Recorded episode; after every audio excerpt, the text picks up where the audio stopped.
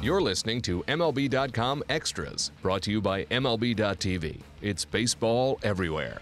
Hey everyone, welcome to MLB.com Extras. I'm Tim McMaster talking Boston Red Sox baseball with MLB.com Red Sox reporter Ian Browne.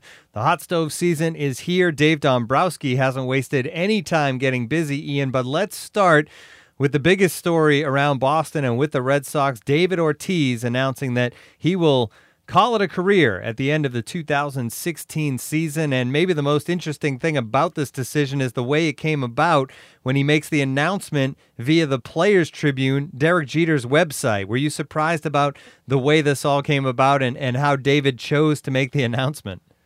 No, I wasn't terribly surprised the way it came out, just because, look, um, David wrote a lengthy piece for the Players uh, Tribune back in March about uh, he wanted to get the record straight about performance enhancing drugs and how he thought he was sort of given a raw deal in that whole thing, and you know he kind of explained his side of the story. So he's obviously comfortable in this forum, and I just think it's becoming more commonplace for athletes today to sort of uh, you know they want to get the stories out on their terms, and you know this was something that uh, David wanted to put out on his 40th birthday that he plans on retiring after the 2016 season. I think the bigger surprise um, here in Red Sox land was just that he's already made this decision that he doesn't want to play, you know, after 2016. Because usually when a guy like David Ortiz has a year like he has in 2015, where he had 37 homers and 108 RBIs, you say, okay, going to see how how long I can keep playing like this, you know. And uh, so I think it was eye opening to people that they thought, you know, maybe David's uh, losing some of that edge to play the game of baseball, and maybe, like he said, he's you know itching to get to that next chapter. He said life is uh, about chapters, and uh, you know he's ready to do the next one. And maybe some of it's because look, he's already won three championships. He hit his 500th home run. Uh, he's done just about everything you could accomplish on a personal level or a team level. So really, what more is there for him to do? And I think it says something about David that look, David wants to go out while he's still a feared slugger. He doesn't want to be one of these guys that hangs on a year or two um, too long. So you know, I, I think it's good that that David has made this decision and can just sort of soak in this final year.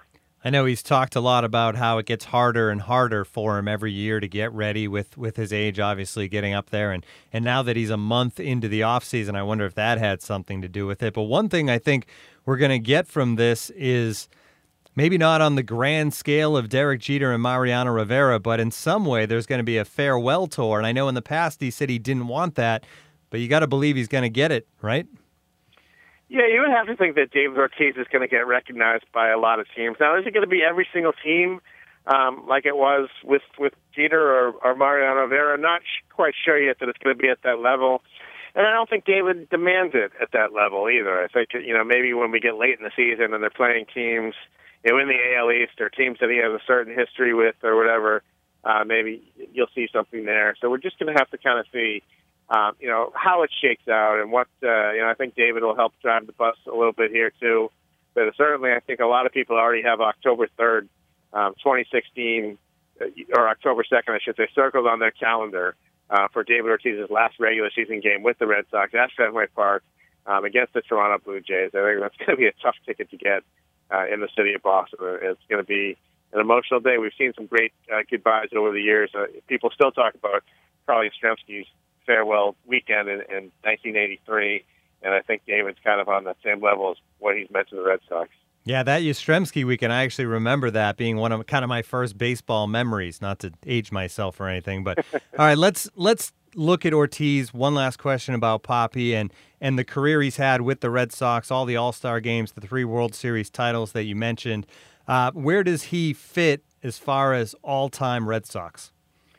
Yeah, and I think you you still have to put Ted Williams as the all-time greatest Red Sox. When you look at like the guy hit 400, he won triple crowns, uh, just a larger-than-life guy. Uh, you know, he it was a different playoff system back then.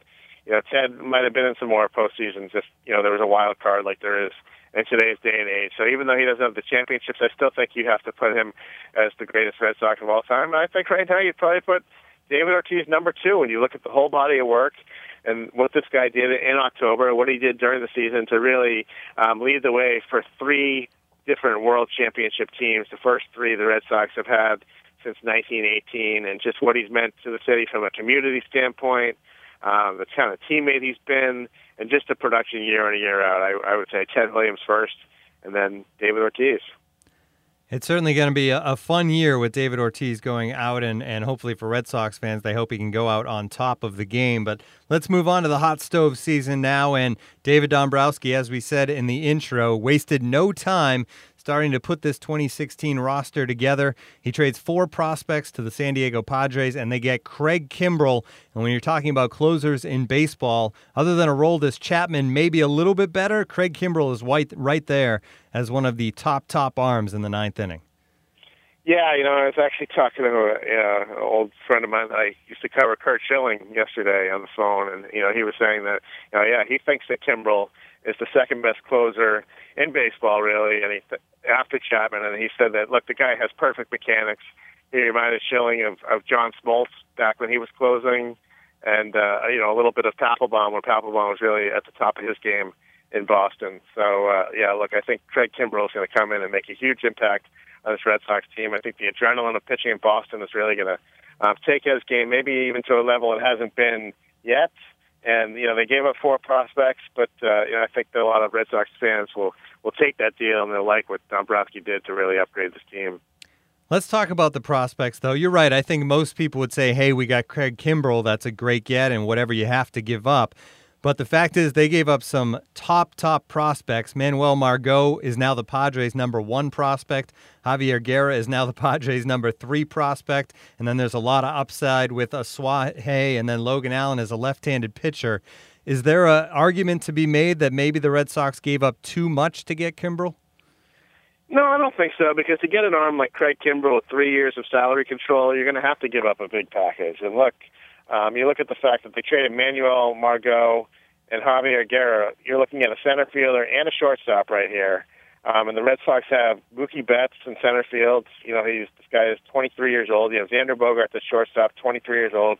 These guys both certainly seem like stars in the making, and they're not going anywhere for the next four or five years. I think they have both guys under contract. Um, I think they, they have Bogaerts under, you know, under their control for another four years.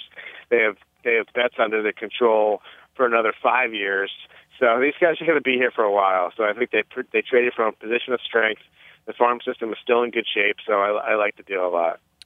What about what this deal means for really the rest of the bullpen? Because yeah, you have Kimbrel in the ninth, and that's great. But then when you think about Koji Uehara in the eighth, and then Tazawa in the seventh, that makes it look even better. Yeah, you know, you throw in those three guys, and then you have a Robbie Ross who was pretty good, kind of underrated last year. And uh, you know, you have the making you know a young kid named Matt Barnes who they he sort of bounced back a little bit between rotation and bullpen. They've made up their minds that look, Matt Barnes is going to be a reliever. Uh, it's another guy who throws 95 plus, so you can suddenly have a you know a bullpen with quite a few arms that, that can get the job done out there. So I think that uh, the Red Sox bullpen figures to be a lot stronger. You just hope that Koji, at the age of 41, can still get it done. Uh, you know, for another year. It's the last year on his contract. And certainly, I think they did a good job shutting Tazawa down early last year when they weren't in the pennant race. Saved some bullets for him. So yeah, I think the Red Sox bullpen is definitely going to trend, uh, you know, way upward uh, for for 2016. The big hole still there for the Red Sox as this hot stove season continues is obviously starting pitching and, and getting that ace. And Dombrowski has said that's a main objective is to bring in an ace.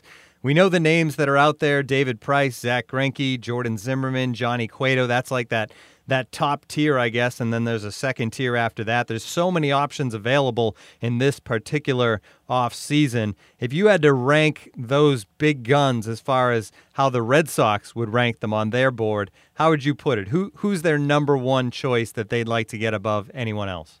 Yeah, that's my surprise. Some people, I think it's got to be Greinke. I think you go Greinke one, uh, Price two, Cueto three, and Zimmermann four. Um, and I, I just think that Greinke is the best overall pitcher, the most dominant pitcher of this group. You know, I think that you know Greinke, you're going to give you give away a, a draft pick for him, sure, 12th pick in the draft, but for a guy like Zack Greinke, uh, who can do what he does with the baseball, I think that it, it would be worth it. I, I like David Price a lot, but uh, you know he does have the postseason. Um, he's had some struggles in the postseason, but yeah, Price would be a great uh, uh, B option. Um, Cueto, I think, another nice option. He likes David Ortiz a lot. He likes Hanley Ramirez. He has some Dominican connection there, but um, a little shaky going to Kansas City. And Zimmermann, I really like Jordan Zimmermann as a pitcher, but is he a guy you give up the 12th overall pick in the draft for? I'm not sure he's quite at that caliber Um, he had about a 3.6 ERA in the National League last year. Is that just a down year, or is that a sign that he's, uh, you know, not what he was a couple of years ago? So that's how I rank them. I think that the Red Sox would be thrilled to get any of those four guys, but uh, my personal preference, pecking order, is that uh, Greinke's probably the top guy on their wish list.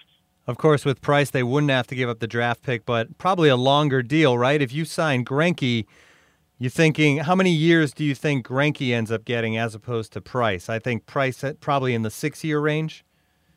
Yeah, I think Price gets six years. I think maybe Greinke you get him at less years, but you get you know the AAV is going to be way up, and I think the Red Sox might be more inclined just shoot for the moon on average annual value and not have as, as extended a commitment as you would with a David Price, and maybe you know get Greinke for four years, you know somewhere along those lines. And you know the price is going to be high, but. uh you know, the Red Sox, you know, we'll see if they if they pony up the money.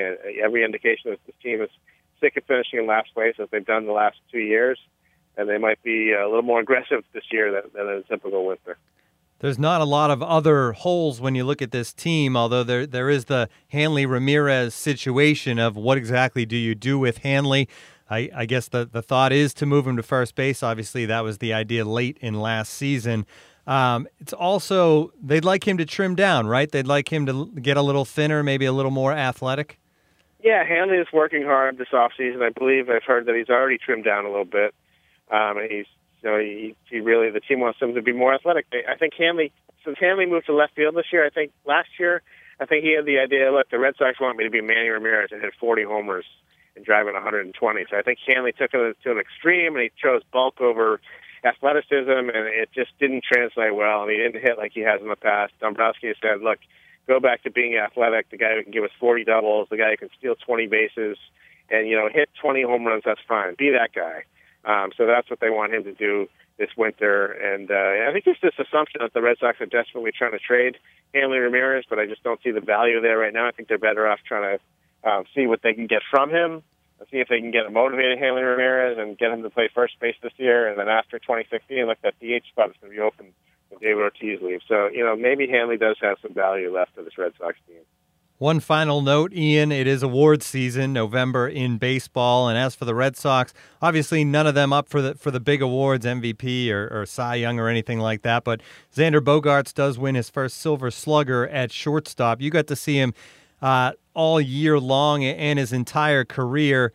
How much of a step did he take in 2015? Xander Bogaerts took a huge step for the Red Sox in every way, um, offensively and defensively last year, where he was just so inconsistent the year before, and he was so consistent, especially at the plate this past year. And on defense, his first step quickness greatly improved, and it was evident from the first day of spring training, and really you saw it play out all year. We're just, uh, you know, I don't know if I've ever seen too many guys improve that much. Um, in both sides, you know, offensively and defensively over one year. And like I said earlier, he's 23 years old, so there's a whole lot of excitement about, uh, you know, about Xander Bogaerts and what what he's going to be for the Red Sox going forward. He lost the Gold Glove this year, um, but you know he came in second. But you know there should be some some Gold Gloves in his future. It's been an exciting start to the hot stove season for the Red Sox. I'm sure it will continue with the winter meetings just a couple of weeks away. You've been listening to Red Sox Extras on MLB.com. Ian, we'll talk to you again next week. MLB.tv Premium, the number one live streaming sports service, is celebrating 13 years. Watch every out of market regular season game live or on demand in true HD. Real time highlights, live look ins, pitch tracking widget, and more. MLB.tv Premium includes a free At Bat 15 subscription. Watch live baseball on over 400 mobile and connected devices. Watch at home, in the office, or on the go every night on every device. Blackout and other restrictions apply. Visit MLB.tv for details.